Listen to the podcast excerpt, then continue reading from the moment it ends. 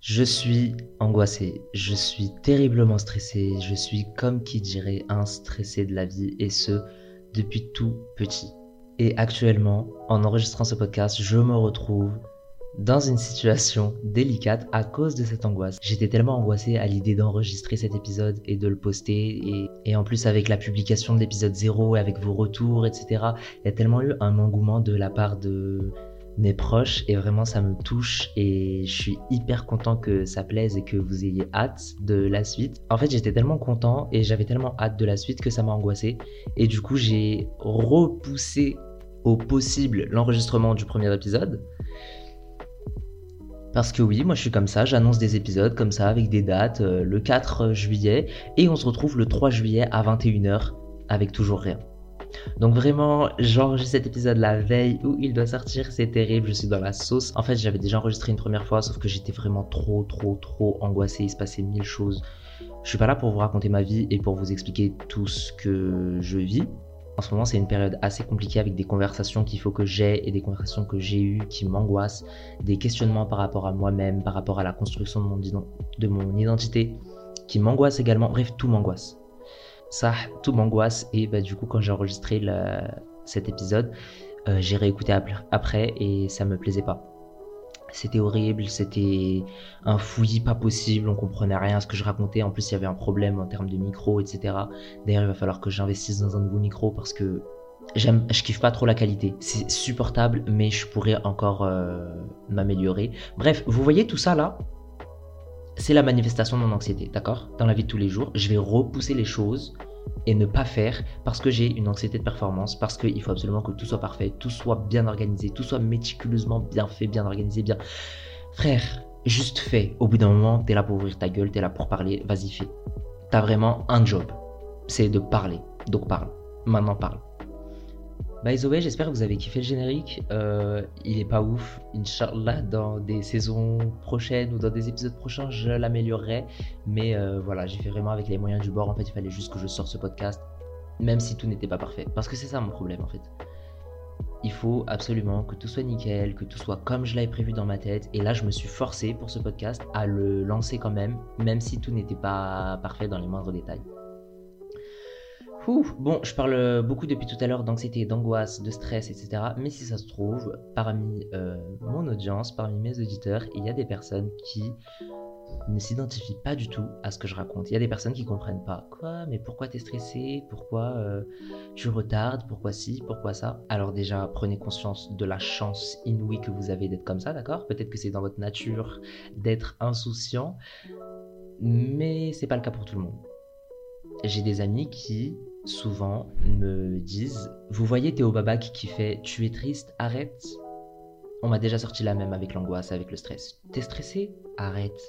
Va faire du sport, mec. Sors un peu, va marcher, va te promener, respire, bois de l'eau, mets de la musique. » Alors, vous êtes bien gentil, mais bon, au bout d'un moment, quand tu ne sais pas de quoi tu parles, ne parle pas.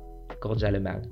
Enfin bref, je vais pas vous donner de définition euh, de l'anxiété, de l'Organisation mondiale de la santé ou de trucs vraiment très factuels parce que disclaimer, euh, je ne suis pas du tout un professionnel de santé, je ne suis pas du tout la personne adéquate qui va vous faire un diagnostic. Si vous vous identifiez à ce que je vais dire et à mes propos, je ne peux que vous encourager de vous tourner vers un professionnel de santé, vers un psychologue, un psychiatre, voire même votre médecin généraliste s'il faut.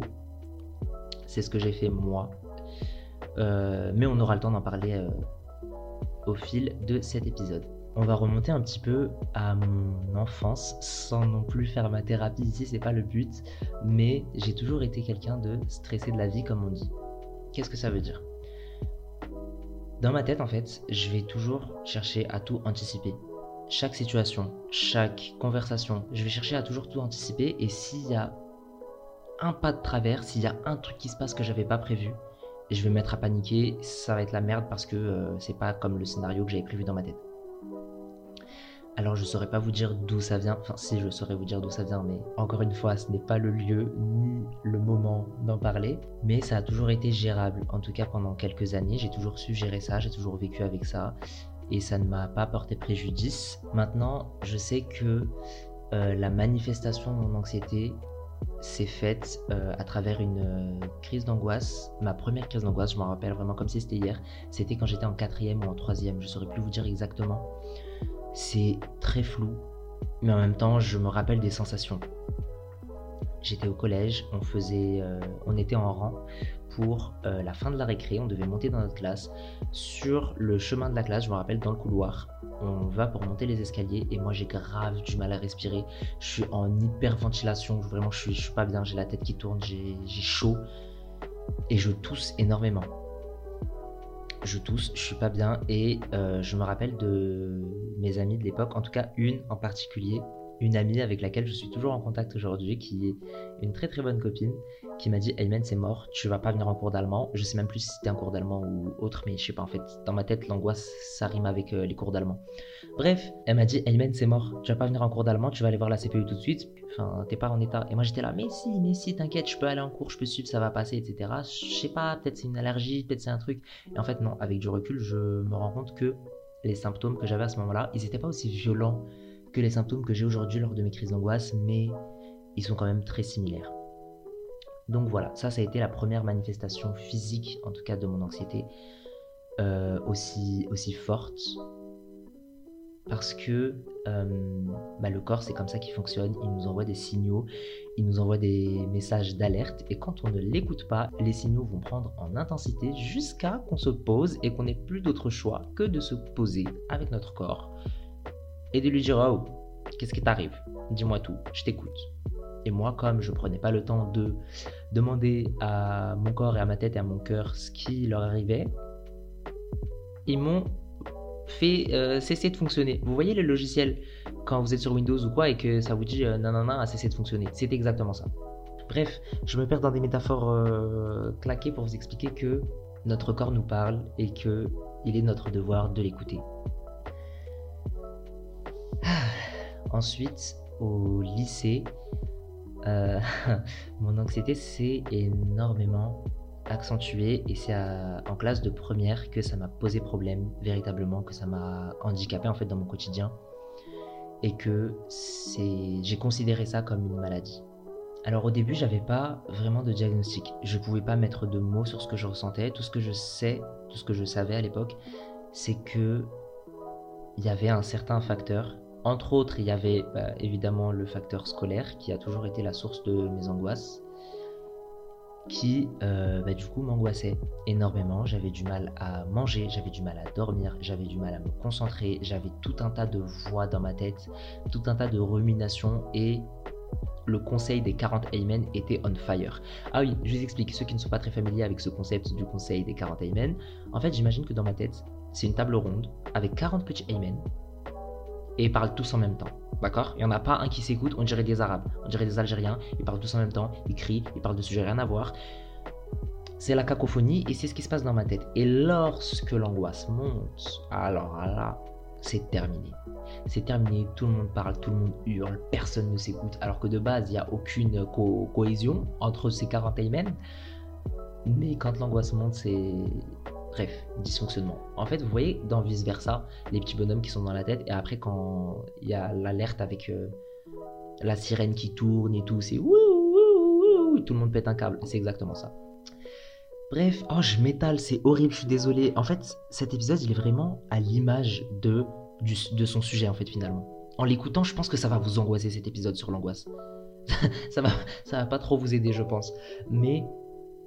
Là, j'ai besoin vraiment de voir cet épisode comme un fourre-tout et Inch'Allah, je reprendrai certains points dans d'autres épisodes. Je couplerai ça avec l'importance de la santé mentale, avec la dépression, avec d'autres troubles s'il faut. Mais là, c'est juste vraiment, on déblaye le terrain. Je vous parle à chaud de, de comment je vis avec l'anxiété.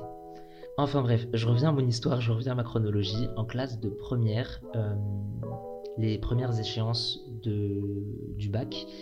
arrivait, approchait à grands pas et je vous passe les détails, mais mes crises d'angoisse se faisaient de plus en plus fréquentes et de plus en plus intenses. Alors, comment est-ce que ça se manifeste ? C'est toujours des difficultés respiratoires. Ça veut dire que j'ai l'impression que j'arrive plus à respirer, j'ai mon cœur qui bat à deux mille à l'heure, je pleure énormément. Alors moi je suis une grande chialeuse, d'accord. Moi je suis vraiment un grand chialeur, je pleure pour un rien, je... Voilà, maintenant que les choses soient claires, j'en ai pas honte, je, je suis ok avec ça, ça fait partie de ma personne, ça fait partie de mon identité, c'est le... mon moyen d'extérioriser mes émotions. Maintenant voilà, c'est... En fait je pleure parce que je suis en panique et parce que j'ai l'impression que je vais mourir, voilà. En fait quand je fais une crise d'angoisse, j'ai vraiment l'impression que mon cœur va lâcher, que mon corps va lâcher, que mon cerveau va s'éteindre et que genre c'est fini, vous voyez.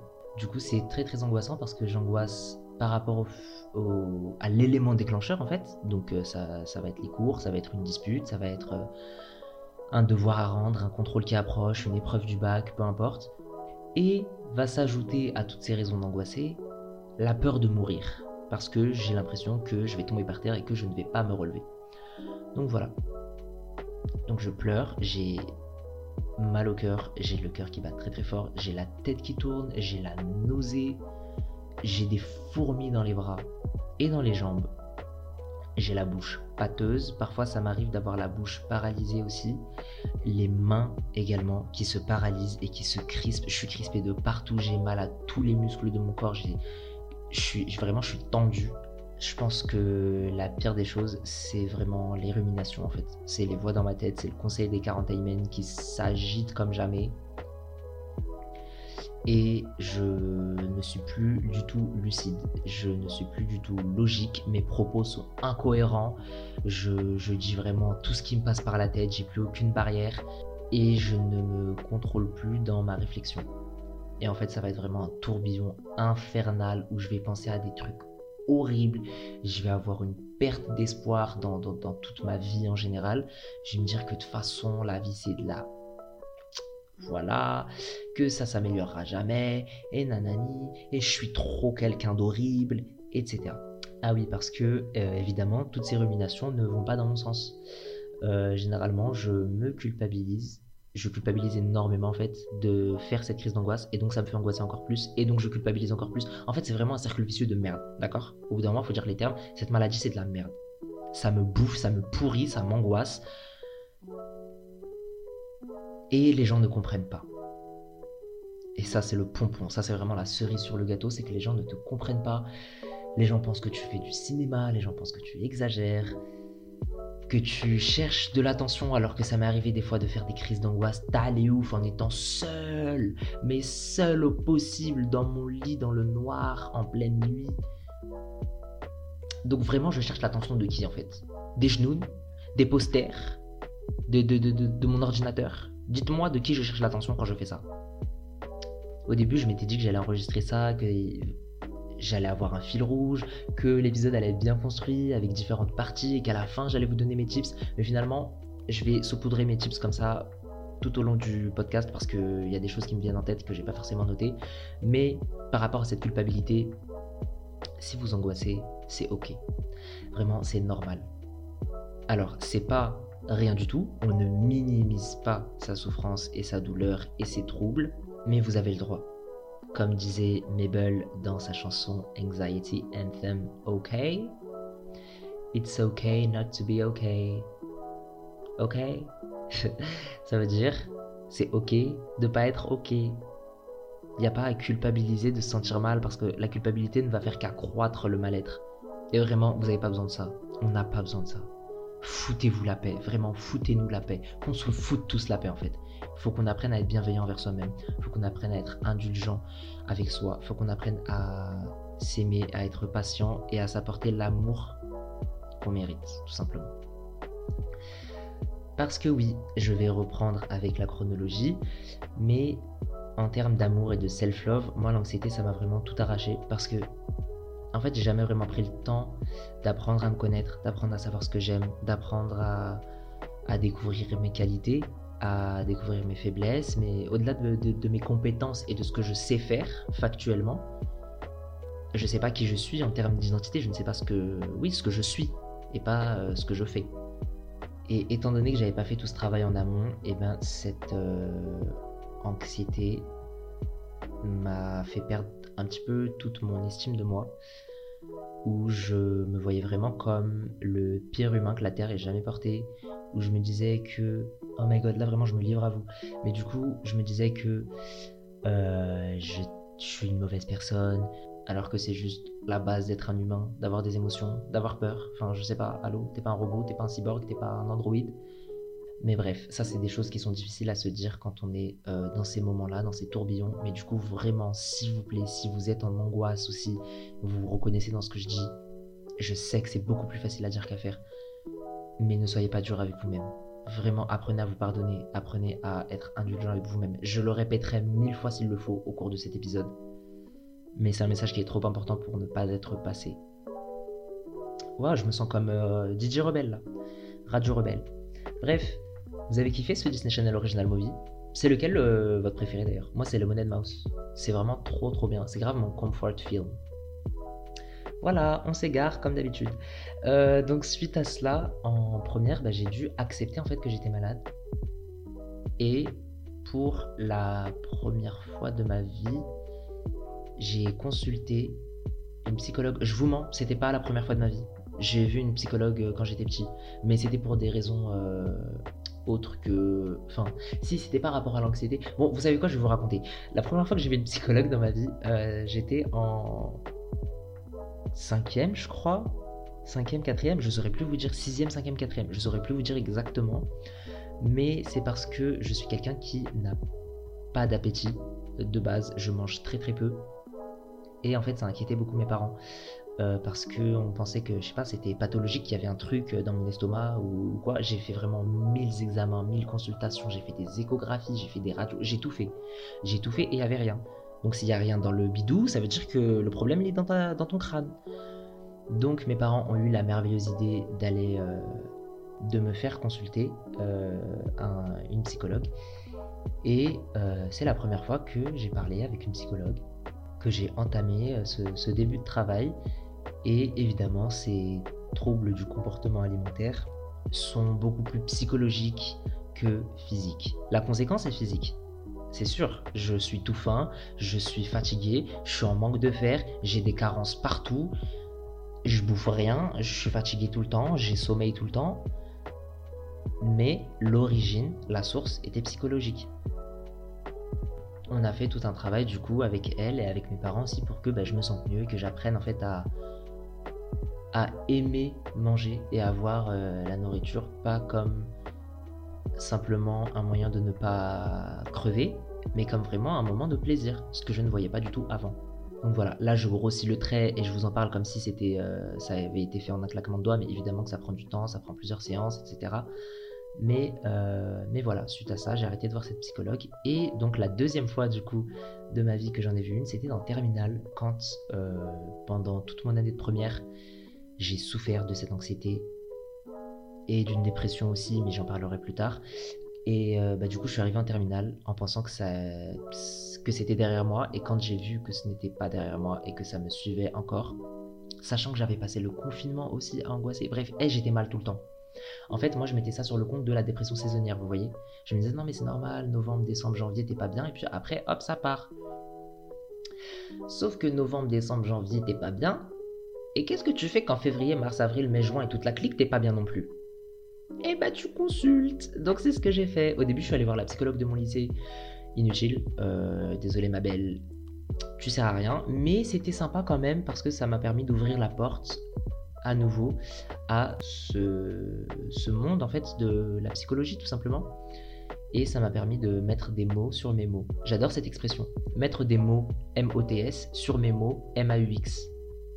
Et en voyant que euh, cette charmante madame ne m'était pas très utile, j'ai alors décidé d'aller consulter à l'extérieur une psychologue euh, que je paye pour. Sauf que malheureusement c'est un vrai problème en France en tout cas, mais les séances de psychologie sont chères, les consultations sont chères sa mère, c'est cher cher comme diraient les Lyonnais, c'est cher de ouf. C'est pourquoi, euh, pauvre que je suis, j'ai dû euh, mettre fin à mon suivi psychologique pour des raisons financières. Wouhou! Non, en fait le truc c'est que bah, ça coûtait beaucoup trop cher et du coup je pouvais pas me permettre de la voir régulièrement, donc je la voyais une fois tous les deux mois. Sauf qu'en deux mois, il se passe mille choses à la minute, surtout quand t'es en terminale, que t'as tes parcours sup, que t'as tes, tes, tes épreuves de bac, que t'as... Eh, hey, frère, c'était pas utile. Et j'ai passé euh, la classe de terminale, j'ai fini le lycée, peace out, bisous, ciao. Euh, et je suis arrivé dans les études supérieures. Alors là, mon frère, nouveau chapitre de ma vie, mon entrée dans les études supérieures. J'étais pas prêt. J'étais clairement pas prêt, je savais pas à quoi m'attendre. J'ai... Eh, eh frère, vous savez quoi ? J'ai des professeurs...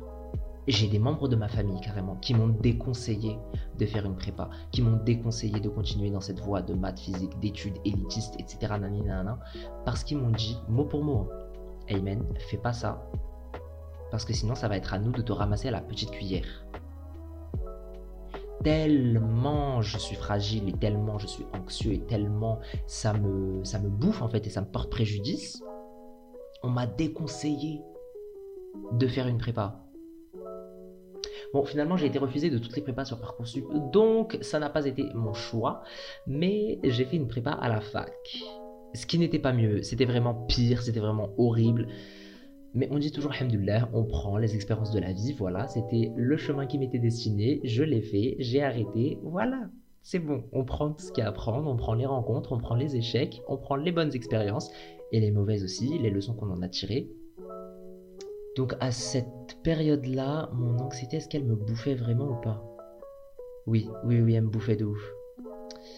Euh, elle me bouffait de ouf et là, ça devenait vraiment euh, concret à travers mes résultats scolaires en fait. Parce que bah, c'est un mélange de plusieurs choses. Déjà, il y a le fait que je me plaisais pas du tout dans cette formation, le fait que j'étais en pleine dépression, le fait que... Bref, je vous épargne tout un tas d'autres raisons, mais... Au lycée, ça allait, j'arrivais à tenir, mais j'étais pas dégueu. Ça, ma moyenne, elle était pas dégueu, mes notes, elles étaient pas non plus catastrophiques. À part un D S où je me rappelle avoir fait euh, une crise d'angoisse en plein milieu du... C'était quoi ? C'était un bac blanc de, de physique. J'ai une sahab qui s'en rappelle également très très bien parce que pareil, elle est partie, je crois. Euh, dès qu'on pouvait partir, elle était, elle, elle était partie. Moi, je l'ai suivie, genre même pas cinq minutes après. Je me rappelle que j'avais passé deux semaines, deux semaines entières de vacances à bosser pour ce bac blanc. Arrivé le jour J, je fais une crise d'angoisse, je ne me rappelle de rien. J'ai eu sept. J'ai eu sept alors que la veille, j'aurais pu faire le sujet les yeux fermés et me taper mon meilleur vingt. Mais voilà, c'est la vie. Donc, mis à part ce petit épisode, au lycée, ça allait, ça ne m'handicapait pas vraiment de manière concrète et visible dans mes notes. Mais à la fac, hé hey, mon frère. Mes bulletins, c'était des tickets de caisse, d'accord ? deux, trois, zéro virgule cinq, quatre, deux, sept. Frérot... C'était des tickets de caisse avant inflation. D'accord ? C'était des tickets de caisse Aldi, Leader Price, Lidl. C'était difficile, hein ? En plus, vous savez pas quoi ? Nous, dans ma fac, les notes, en fait, elles sont en ligne. Et les notes, elles sont colorées. Ça veut dire si c'est vert, psahdek, t'as dead ça, t'as pété le score. Si c'est rouge, frérot, faut s'activer. Frérot, au secours. Alerte, hein ? Voilà. Comment vous dire ? Ma page Thomus, Thomus c'est le site où sont affichées les notes, ma page Thomus, elle était rouge, un rouge sang, d'accord ? Itachi était passé par là, ok ? Le massacre des Uchiwa, ok ? C'était le Mangekyou Sharingan. Enfin, vraiment, c'était une catastrophe et à ce moment-là, je n'étais plus suivi. À cette période-là, j'étais plus suivi du tout. Et euh, bah je vivais ma vie un petit peu euh, à l'aveugle, à tâtons. Euh, je faisais mes vlogs. En plus, à cette période, je me rappelle, j'étais vraiment j'étais dans le flou complet parce que je voulais me réorienter. Et en même temps, ça m'angoissait. Et en même temps, je me disais que j'avais déjà fait trop de sacrifices pour m'arrêter là. Donc, il y a toujours une notion de culpabilité et de honte, en fait, à me sentir comme ça, qui m'empêchait vraiment de m'écouter. Donc euh, je continuais de faire ce qui ne me plaisait pas, pour des raisons que je ne développerai pas ici, parce que ce n'est pas le lieu, encore une fois. Mais mon corps, en fait, ne, n'arrivait plus à suivre. Je n'arrivais plus à rester concentré en cours. Le matin, j'avais aucune envie de me lever pour aller en cours. Vraiment, dans les transports, je m'endormais, je faisais les lignes de tram. Eh frère... Ah, c'était difficile. Vraiment, j'étais... c'était une période qui était très compliquée et j'enchaînais les crises d'angoisse. Je prenais aucun médicament. J'étais lamentable. J'étais dans un piteux état. Ah oui, si vous êtes à la fac, rapprochez-vous de votre service de santé universitaire. Souvent, il y a des services de psychologie. Alors moi, dans ma fac, ça annonce la couleur, mais le service de psychologie était saturé. Ça veut dire qu'il n'avait plus aucun créneau. Ça veut dire que tous les étudiants de la fac prenaient rendez-vous avec les psychologues. Est-ce qu'il y a un problème dans le système d'éducation français ?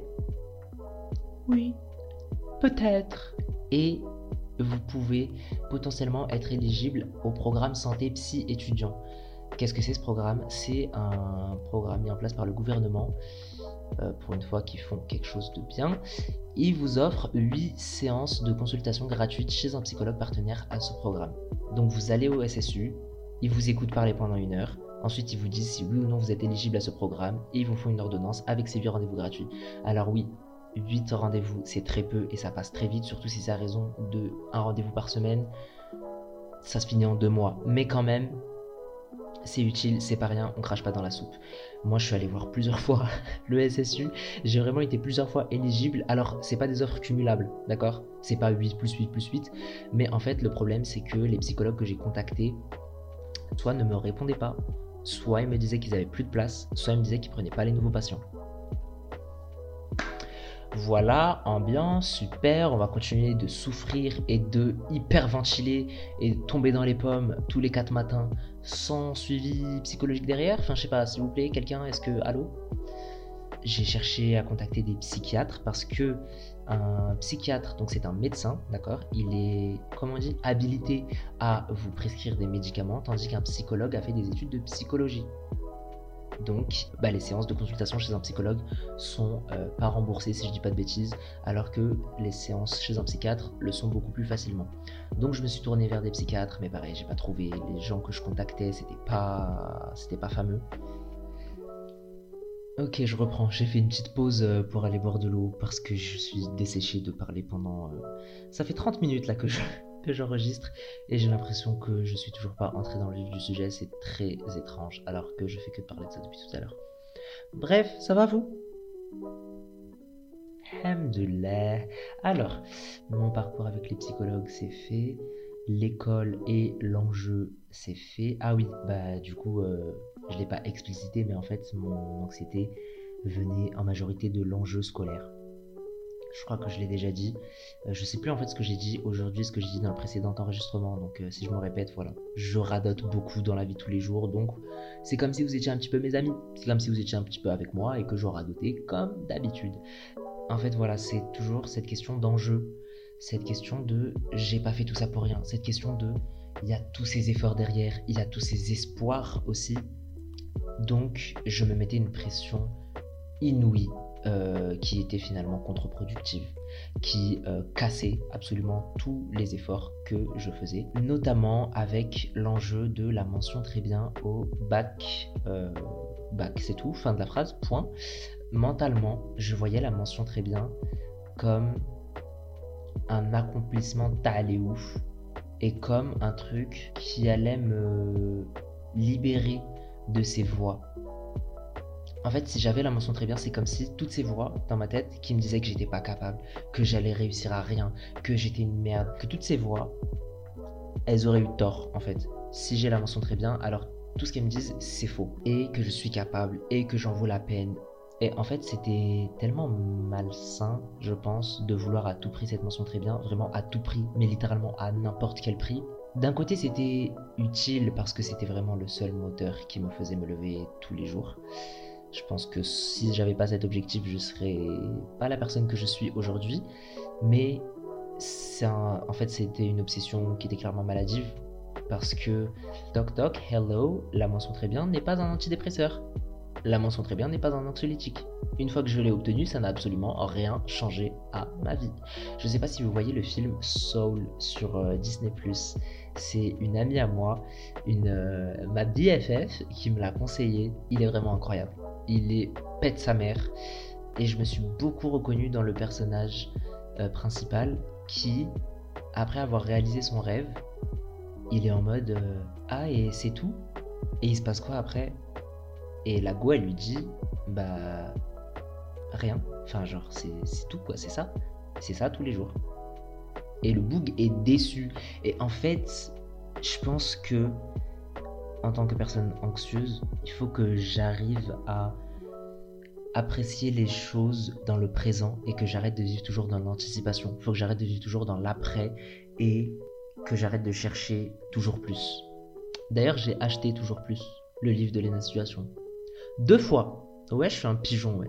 En fait, je l'ai acheté une première fois quand il est sorti et une deuxième fois quand je suis allé à Paris, euh, à l'hôtel Mafouf, en août dernier, euh, parce qu'il était dédicacé. Ouais, je suis un pigeon, ouais. Ouais, ouais. Non, mais on peut le dire. Bref, il faut arrêter en fait cette course au toujours plus. Ça sera d'ailleurs l'objet d'un futur épisode, euh, la course à la... au toujours plus, l'injonction à la productivité.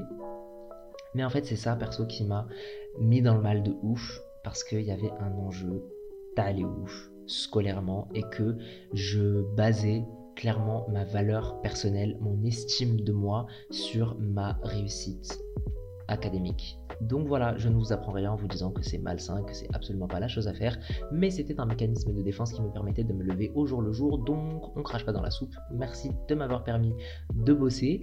Aujourd'hui, salam, bisous, ciao. Et donc en fait, voilà, c'est ça que je, que je cherchais à vous expliquer, c'est qu'une fois que le lycée est, est, est passé, et que j'étais plus en mode survie, en mode vraiment automatique, il faut que je taffe en étant déconnecté totalement de mes émotions, et que je suis arrivé dans les études supérieures où je me suis plus écouté, enfin, je me suis un peu écouté, mais c'est toujours plus que pas du tout, et bien en fait j'ai découvert ce que c'était de taffer sans objectif, sans motivation derrière, parce que je taffais pas pour moi en fait.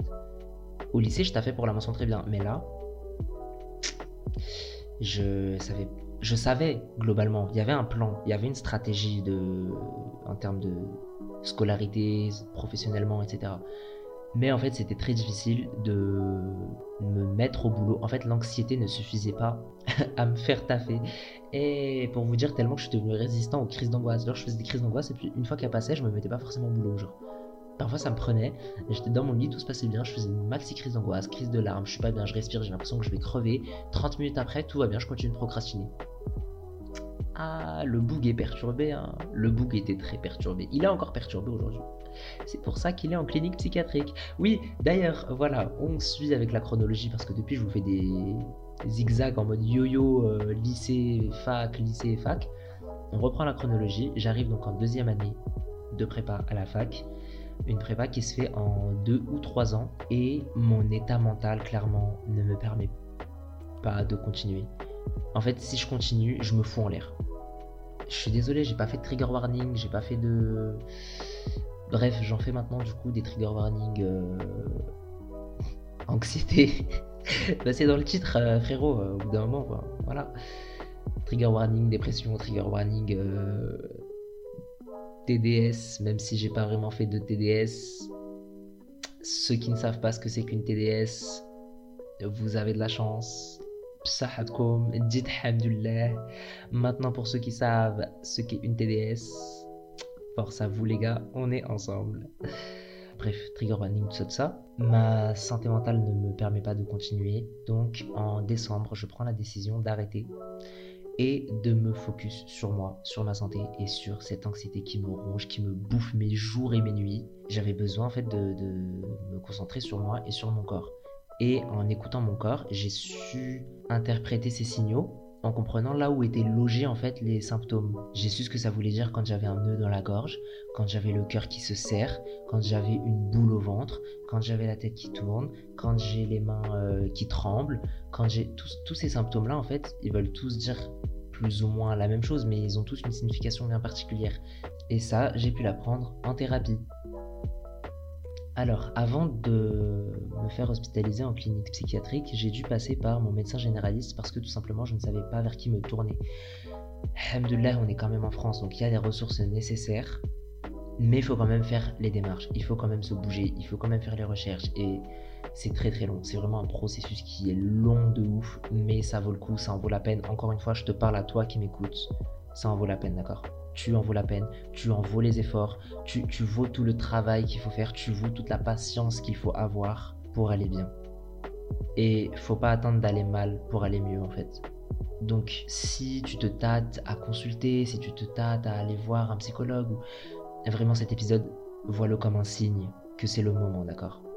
c'est le moment. Si t'as des questions, tu viens me voir en D M et puis on en parle. Et je serai ravi de t'aider, de te conseiller, de te dire « Ok, t'as essayé ça ? D'accord, vois ça, tiens, regarde ce site, cette adresse mail, tel truc, tel numéro de téléphone, appelle, demande, renseigne-toi. » Vraiment, je suis de tout cœur avec toi parce que malheureusement, la santé mentale, c'est encore très tabou.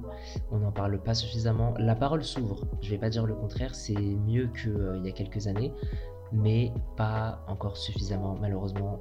Il y a beaucoup trop de monde qui souffre en silence, qui angoisse en silence, qui pense que ce n'est pas normal, qui pense que, ou au contraire que, entre guillemets, c'est normal et que c'est rien, que ça va passer, qui minimise. Non, c'est pas rien. Et tu mérites d'aller bien en fait, tout simplement. Tu mérites d'être là pour toi, d'être ton propre meilleur ami. Parce que bah, du coup, l'anxiété, comme je vous l'ai dit tout à l'heure, ça m'a fumé vraiment toute mon estime de moi. Et si je peux vous donner le conseil que m'a donné la psychologue que je voyais, vous savez, la psychologue que je voyais une fois tous les deux mois là, elle m'a donné un précieux conseil quand même, qui était d'essayer de me parler comme si je parlais à mon meilleur ami en fait. Donc ça veut dire, elle me dit, imaginez-vous, il y a votre meilleur ami qui vient vous voir, et moi dans ma tête j'imaginais vraiment le visage de mon vrai meilleur ami de, de la vie de tous les jours quoi. Il se reconnaîtra, vous le reconnaîtrez d'ailleurs, ce n'est un tabou pour personne, vous savez tous qui c'est. Aujourd'hui on est le trois juillet, hier j'étais avec lui, bref voilà.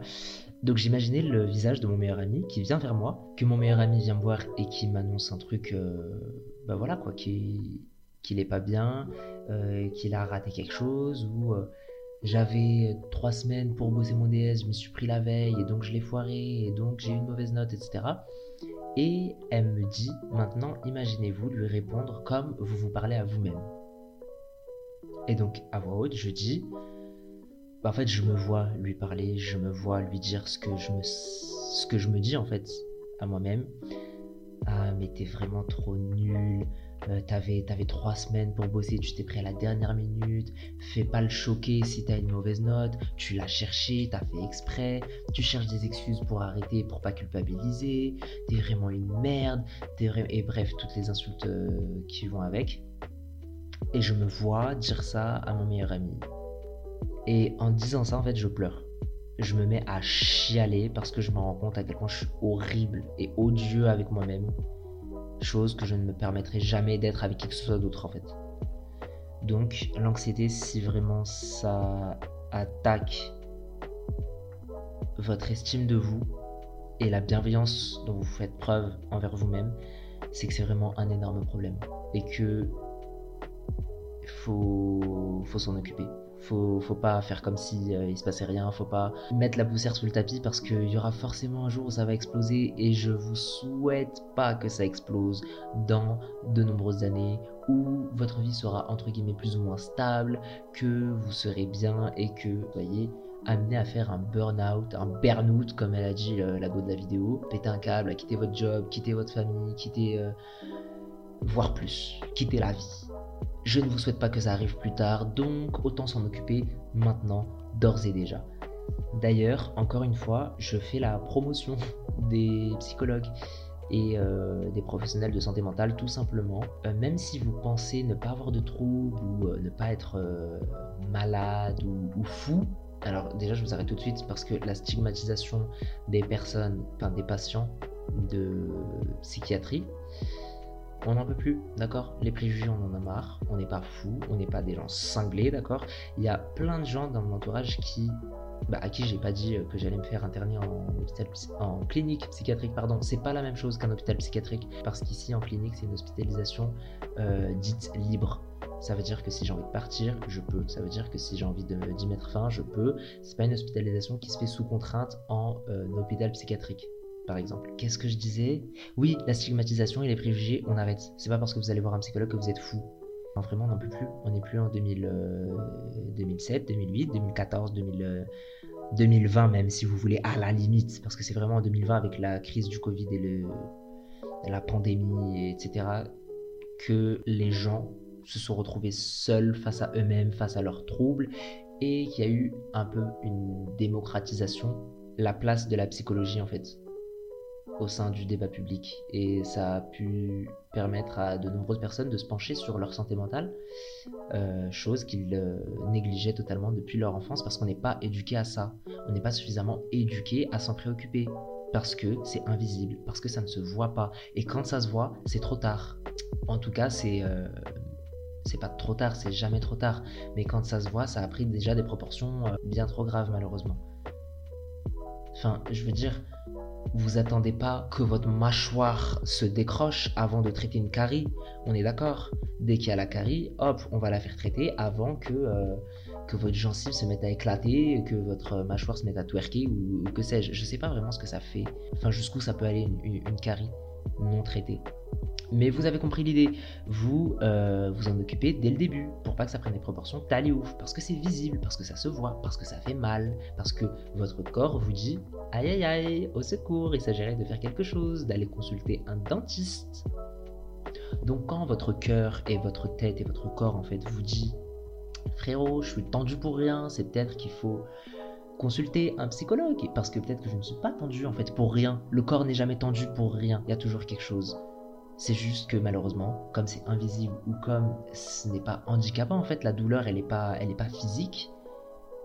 On néglige, on ne met pas suffisamment l'importance que ça mérite et on en souffre une fois que ça devient pénalisant, que ça nous empêche de euh, fonctionner comme un être humain normal, que ça nous cloue au lit. Et euh, l'anxiété, euh, bien souvent, entraîne la dépression quand elle n'est pas traitée. Ça, c'est vraiment mon analyse à moi. Mais je pense que, que l'anxiété entraîne la dépression. On peut tomber en dépression sans forcément être anxieux, mais je pense qu'on ne peut pas être anxieux sans traverser de phases dépressives. En tout cas, je parle par expérience et avec les témoignages aussi de certains proches et de, de personnalités publiques également qui euh, parlent de la santé mentale. Je peux vous citer euh, deux, trois influents, j'aime pas ce mot, deux, trois youtubeurs, Instagrammeur, bah, c'est souvent youtubeuse parce que malheureusement, ah, déjà qu'il y a un tabou sur la santé mentale dans une société, il y a encore plus de tabous dans la santé mentale chez les hommes. Alors là, on n'en peut plus. Alors là, et je vais faire un épisode sur la masculinité toxique parce que j'en peux plus, d'accord, je souffle. Je souffle. Ok ? Donc je disais, il y a un tabou véritablement autour de ça. Le seul youtubeur que je connaisse qui en ait parlé, c'est Raska. Il a parlé de son anxiété, de son trouble anxieux généralisé. Putain, je vous ai même pas donné mon diagnostic. En fait, j'ai un trouble anxieux généralisé. Qu'est-ce que ça veut dire ? Je vous le dis grossièrement. Je suis tout le temps anxieux. Je suis vraiment anxieux de manière générale. Ça, ça veut dire que j'ai constamment, enfin euh, de manière permanente, la gorge un peu nouée et une boule au ventre. Et ça va s'accentuer et avoir des pics quand il y a des éléments déclencheurs. Et si ce n'est pas traité, dans le sens où si je mets la poussière sous le tapis et si je ne fais rien pour me détendre ou pour régler ce problème, euh, ça va partir en crise d'angoisse à des moments euh, random. Soit ça part en crise d'angoisse tout de suite après un événement déclencheur, donc il va y avoir, euh, souvent c'est des disputes, euh, ou alors ça va être... Euh, je sais pas, je, je viens de recevoir une nouvelle, ou je viens d'avoir une conversation, ou euh, je viens d'avoir une note parfois, ou je sais pas, enfin, je viens d'apprendre un truc. Hop, ça part, crise d'angoisse, mon corps tremble, je convulse, je suis pas bien et tout. Le conseil des quarante et un mènes, bref, je vous fais pas le dessin. Et parfois, il peut se passer un truc comme ça, un élément déclencheur. Ça va pas déclencher la crise d'angoisse tout de suite parce que je vais être en fait dans un état plus ou moins stable et ça va être plus tard, à un moment où je vais être bah, fragile, que euh, ça va ressortir en fait. Vraiment, en fait, c'est vicieux ce truc. Il attend, il attend patiemment, il attend sagement derrière la porte que t'aies un petit instant où, te, où, où ton genou flanche pour te fumer la gueule. Je me rappelle d'ailleurs d'avoir parlé euh, dans un vlog de ma stabilité émotionnelle et de ma stabilité mentale. En fait, l'angoisse, j'arrive à la gérer plus ou moins. J'ai pas oublié les noms des youtubeuses qu'il faut que je vous donne. Euh, j'ai juste ouvert une parenthèse qui est une parenthèse, mais voilà, je reviendrai. Euh, je disais quoi déjà ? Ah oui, la stabilité émotionnelle et mentale. En fait, j'arrive plus ou moins à gérer l'angoisse quand je suis émotionnellement stable. Mentalement, je suis instable, dans le sens où c'est en dents de scie, c'est en montagne russe, c'est en pic, ça veut dire un coup ça va, un coup ça va pas, un coup ça va, un coup ça va pas. Mais émotionnellement, en fait, si émotionnellement je suis bien, alors mentalement j'arrive à gérer. Par contre, à partir du moment où émotionnellement je suis impacté, où je suis atteint émotionnellement d'une situation, où je suis triste, je suis en colère, je suis... Euh... C'est souvent ces deux émotions-là, malheureusement, mais soit je suis triste, soit je suis en colère. Alors là, l'anxiété, ça va la décupler. Ça va être vraiment les portes ouvertes aux larmes, aux pleurs, aux, aux voix dans ma tête, en fait, aux ruminations, et donc ça va être plus euh, simple de faire une crise d'angoisse. Pas plus simple, plus... Comme on dit, bref, je vais avoir plus tendance à faire une crise d'angoisse quand je suis émotionnellement instable. Je reviens donc sur ces noms de youtubeuses qu'il fallait que je vous donne. Alors comme youtubeur, il y a Raska, et c'est le seul que je connaisse qui ait parlé de ça, il me semble. Ah oui, c'est vrai qu'après je vous avais donné mon diagnostic, parce qu'en fait j'ai comme lui un trouble anxieux généralisé. Oh là là, je radote alors que ça fait même pas cinq minutes que j'ai dit ça. Bon, vous savez quoi, je vous donnerai mon diagnostic en vous parlant de mon arrivée à la clinique, et cetera. Je pense que je ferai tout un épisode, en fait, sur la clinique. Parce qu'il y a énormément de choses à dire. Ouais. Bref, les youtubeuses. Il euh, y a Cindy, Cindy Hoff, qui est... Bah, j'ai pas envie de la réduire à ça, mais qui a été connue quand même pour ça. Euh, ancien membre de la team B S à l'époque. Il est vrai, j'ai trop d'adversaires. Sur le côté, quelques ennemis refoulés. Cindy qui est aujourd'hui youtubeuse, slash euh, instagrammeuse, euh, créatrice de contenu sur internet, sur les réseaux sociaux. Et qui aborde quand même pas mal le sujet de la santé mentale. Et de l'anxiété et de la dépression, qui a fait une vidéo d'ailleurs sur l'anxiété qui est assez intéressante. Qui d'autre en a parlé? Marine L B, évidemment. Marine L B, cette star de l'internet, cette star de YouTube, qui parle aussi de son anxiété et de comment ça, la, ça l'handicape vraiment, pour le coup, ça la pénalise dans son quotidien et dans l'exercice. L'exercice ? Oui, dans son, oui, dans son exercice de son métier, tout simplement. Ah oui, il y a différents types d'anxiété d'ailleurs. J'aurais pu commencer par ça au début du podcast en vous expliquant ce que c'était que l'anxiété, vous donner une définition bien exhaustive de l'O M S avec euh, des, des trucs importants, des chiffres peut-être, je sais pas. Mais voilà, cet épisode, il est vraiment à l'image de son sujet. C'est le fouillis, c'est un brouillard, on avance, on sait pas où on va. Mais du coup, il y a différents types d'anxiété en fait. Il y a donc, ça va pas être exhaustif ce que je vais vous donner, mais je, à ma connaissance, il y a le trouble anxieux généralisé, qui est vraiment l'anxiété euh, par défaut entre guillemets. Ensuite, il y a également la, l'anxiété sociale, comme son nom l'indique, t'es beaucoup plus anxieux quand tu es dans des situations euh, avec du monde, avec de, que ce soit de la foule ou juste avec des personnes. Il y a le trouble panique aussi, que moi je n'ai pas. En arabe, on appelle khla'a. Donc khla'a, ça veut vraiment dire euh, tu khla'at, quoi, tu t'es, tu t'es paniqué, t'as eu peur. Il me semble vraiment, c'est, je donne mon avis de ce que je sais à l'aide de mes connaissances, mais vraiment, allez vous renseigner. Ça se trouve, je dis vraiment de la D, et corrigez-moi si je dis de la D. Tu te mets à paniquer, pour le coup, ça, ça, le, le nom annonce la couleur, et tu angoisses euh, d'un coup comme ça, et ça arrive à n'importe quel moment. Et il n'y a pas forcément d'élément déclencheur. Moi, alhamdoulilah, j'ai quand même de la chance dans euh, ma malchance. Toujours un élément déclencheur. Ça n'arrive pas sans raison.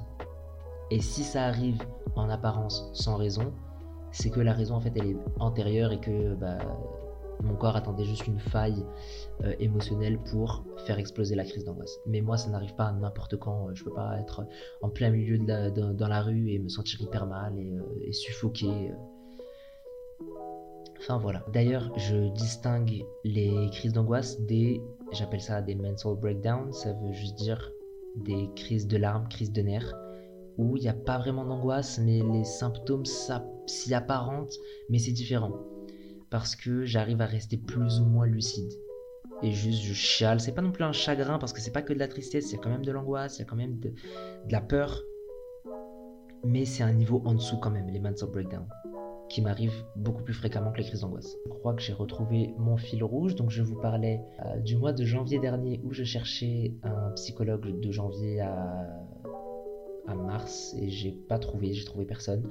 Donc de là, je me suis dirigé vers mon médecin traitant, donc mon médecin généraliste, qui m'a dit bah, tu sais quoi, Imen, t'as grave fait le bon choix. Enfin, t'as fait la chose à faire, parce que le taf du généraliste, c'est d'aider son patient le plus possible et de l'accompagner le plus possible dans son domaine de compétences jusqu'à jusqu'à ce que ça ne soit plus dans son domaine de compétences, et à partir de là, il va te rediriger vers un spécialiste. Donc c'est ce qui a été fait. Euh, j'ai commencé à lui raconter ma life, et cetera. On a fait, euh, bah, je pense pendant bien deux mois, euh, une fois par semaine, euh, des rendez-vous où je lui explique voilà ce qui se passe euh, à la maison, ce qui se passe dans ma tête, ce qui se passe dans ma vie, ce qui se passe dans mes études. Bah, du coup, à ce moment-là, rien.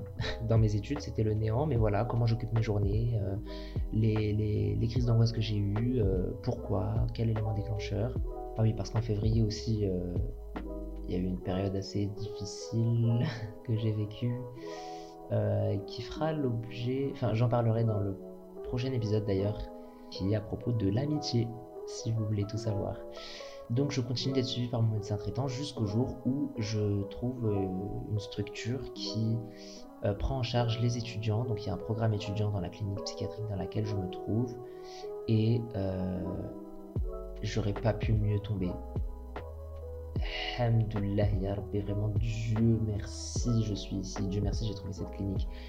Les soignants sont aux petits soins, les patients, bon j'allais dire ils sont tous incroyables, mais ça serait vous mentir, il y a des fous quand même. Enfin, vous voyez, je, je, je stigmatise, je fais, je fais ce que je dénonce.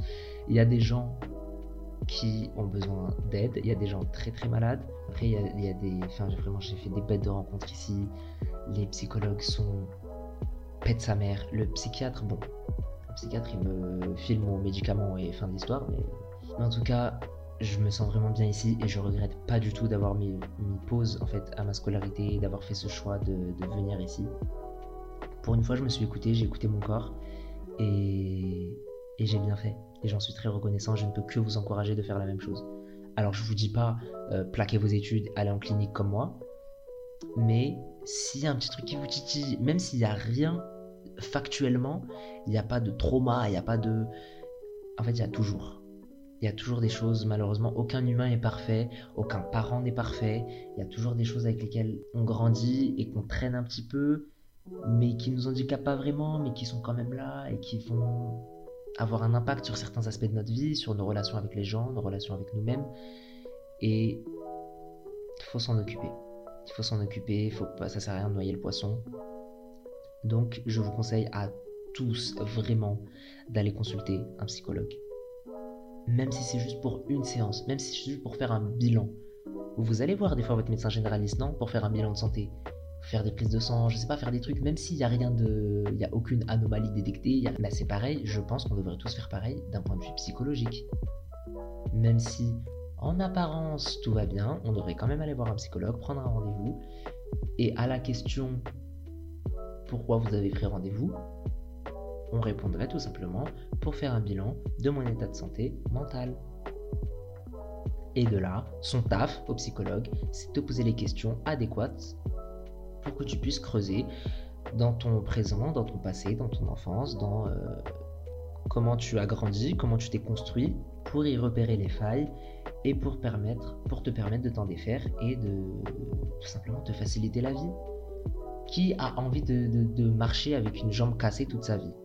Avec une entorse toute sa vie. Non, frère, au bout d'un moment, tu fous une attelle, tu mets des béquilles, c'est chiant pendant un petit temps, mais après, voilà, ça prendra le temps que ça prendra, ton os, il va se réparer, ou je sais pas ce qui se passe dans ton os, je suis pas médecin, et euh, voilà, tu sais remarcher. Parfois, c'est plus compliqué, parfois, il faut faire de la rééducation, parfois, tu, tu peux pas te permettre de marcher pendant un petit moment, le temps que ça guérisse, que ça se reforme, je sais pas c'est quoi les termes, encore une fois, mais voilà. Ouf, j'ai énormément, énormément, énormément parlé. Je voulais vous parler quand même des médicaments. Je ne fais pas du tout l'apologie des médicaments, des traitements médicamenteux, de quoi que ce soit, vraiment. Je suis pas là pour vous dire prenez ça, prenez ça, prenez ça. Je vais pas vous donner le nom de mon antidépresseur, mais du coup, euh, je prends un antidépresseur ici.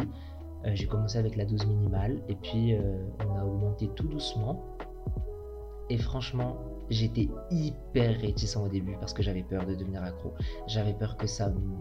comment on dit, euh, atrophie mes émotions, j'avais peur que ça me coupe, que je devienne un légume, j'avais, j'avais peur, mais finalement, alhamdoulilah, je suis bien. En fait, j'avais peur de perdre my sparkle, vous voyez, my sparkle, mon étoile, non, rien à voir, mon étincelle.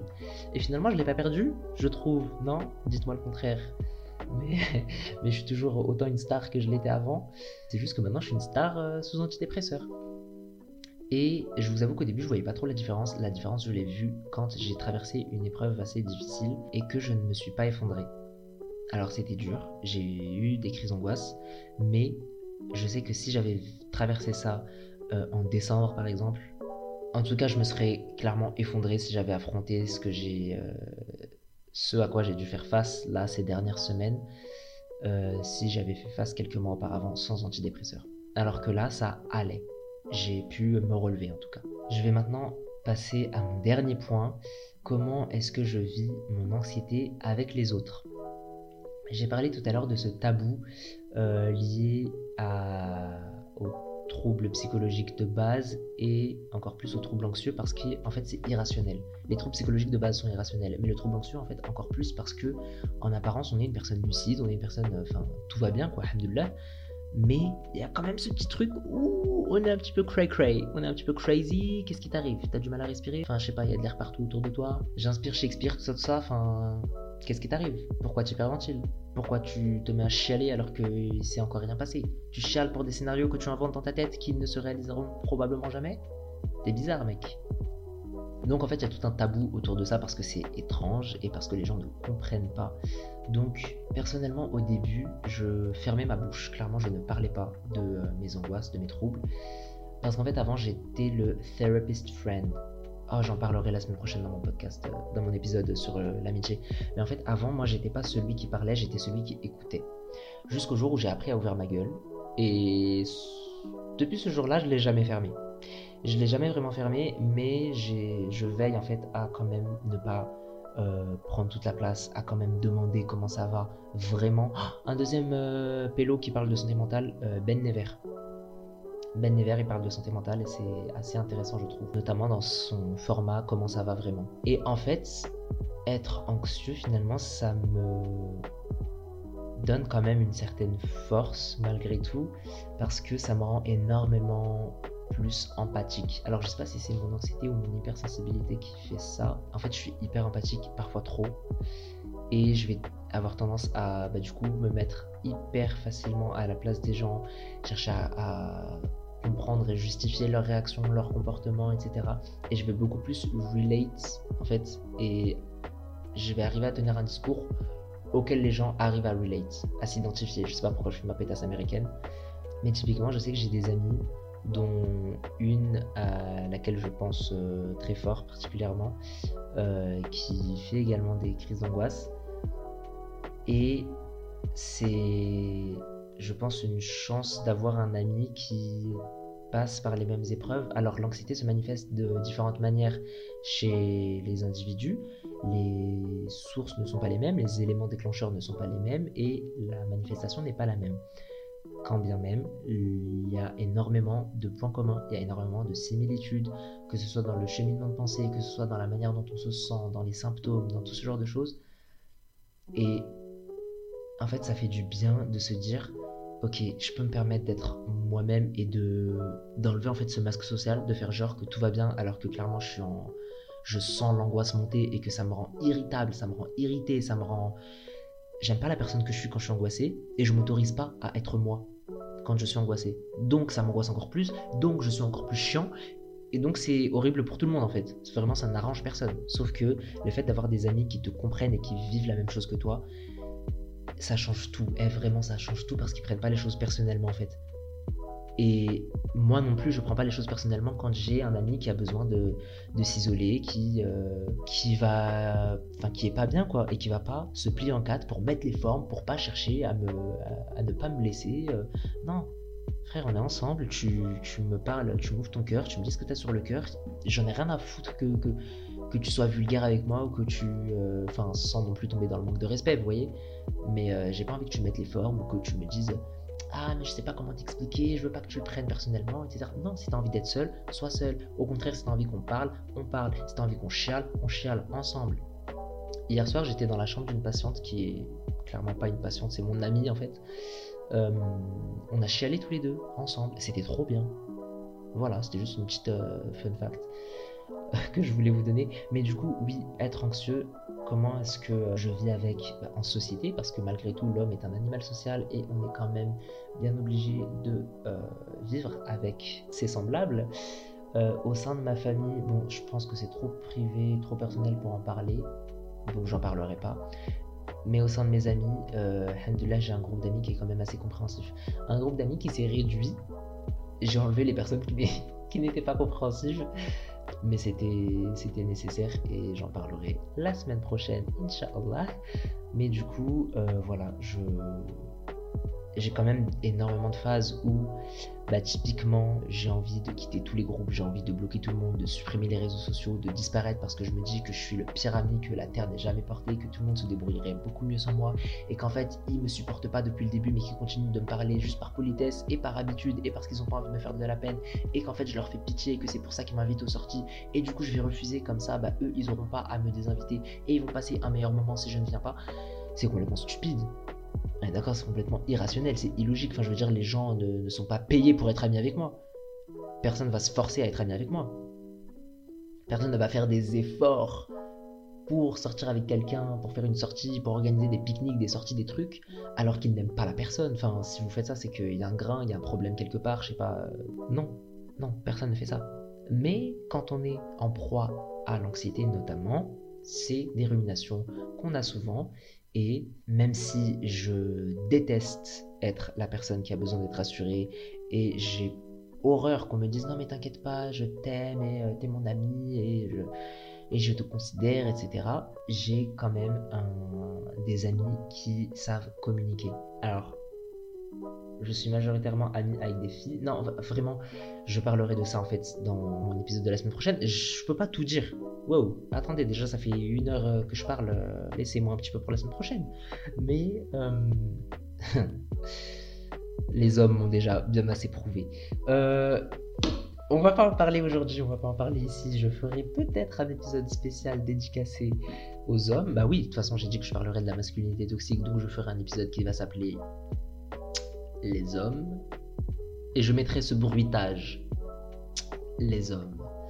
Dans le titre, je sais pas comment je me démerderai pour l'écrire, mais je l'écrirai. Mais oui, du coup, alhamdoulilah, j'ai la chance d'avoir un cercle d'amis très proche et qui communique. Ça veut dire, on est là pour se rassurer, on est là pour se, se dire les mots quand ça va et surtout quand ça ne va pas.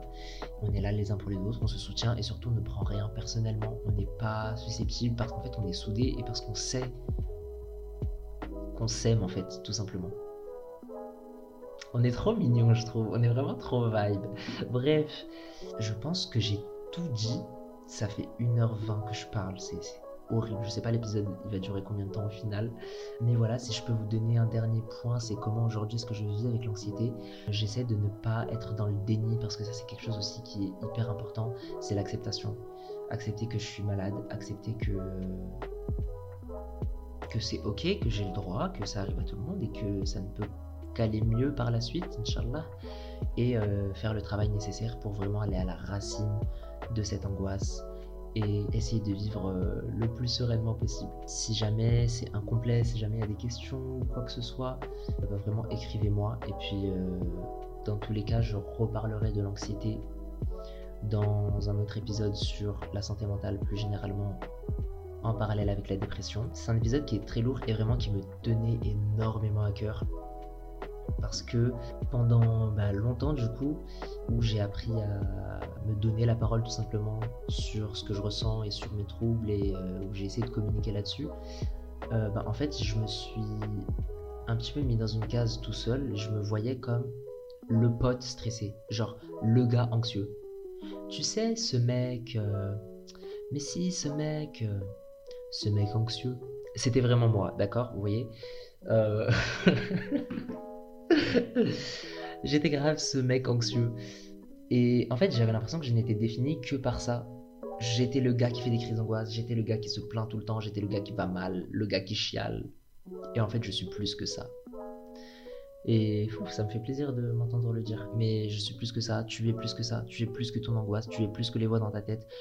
Et, et vraiment chaque être humain a des choses merveilleuses à apporter à ce monde. Enfin vraiment j'y crois dur comme fer et je vois la beauté euh, dans l'humain, j'ai déjà dit dans mes vlogs mais je le redis ici, je vois la beauté de l'humain dans ses failles en fait. Vous voyez l'art, je crois que ça s'appelle le kintsugi, c'est l'art japonais euh, de réparer les vases, les assiettes, la vaisselle, la porcelaine, céramique, tout ça là, réparer tout ça avec de la colle euh, mélangée à de l'or. Je sais pas si vous voyez, en fait ça rend les... l'objet encore plus, encore plus beau, encore plus précieux, parce que ça lui donne une histoire, ça lui donne un vécu, et je vois la beauté dans l'homme et dans l'humain, dans ses failles et dans comment il fait pour vivre avec, pour les surmonter, ou pas, pas forcément les surmonter, mais juste comment il fait pour vivre avec, comment il vit tous les jours, au quotidien, avec son histoire, avec son lot de, de troubles, avec son lot de traumas, avec son lot de, de difficultés. Parce qu'on est tous éprouvés, il n'y a personne qui l'a euh, plus facile que d'autres. L'expression elle m'est venue en anglais. No one has it easier than anyone else. Je sais pas si c'est comme ça qu'on dit en anglais. Bref, c'est plus, l'herbe n'est pas plus verte ailleurs. C'est difficile pour tout le monde, on a tous notre bagage, on a tous notre sensibilité aussi. Un même événement va être vécu d'une manière différente par, euh, par chacun.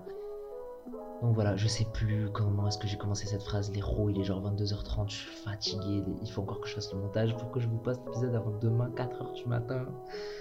Donc je crois qu'on va s'arrêter ici. J'ai sûrement commencé mille phrases et mille parenthèses qui n'ont abouti à rien et qui sont restées en suspens. Ça va sûrement me démanger quand je vais écouter le podcast parce que je vais me dire « Oh mon dieu Aymen, t'es passé d'un, du coq à l'âne, t'es passé d'un sujet à un autre et t'as même pas, t'es même pas revenu sur ce que tu disais pour finir. » Mais c'est pas grave, d'accord ? C'est comme, encore une fois, c'est la troisième fois que je le dis, cet épisode est à l'image de son titre et de son contenu.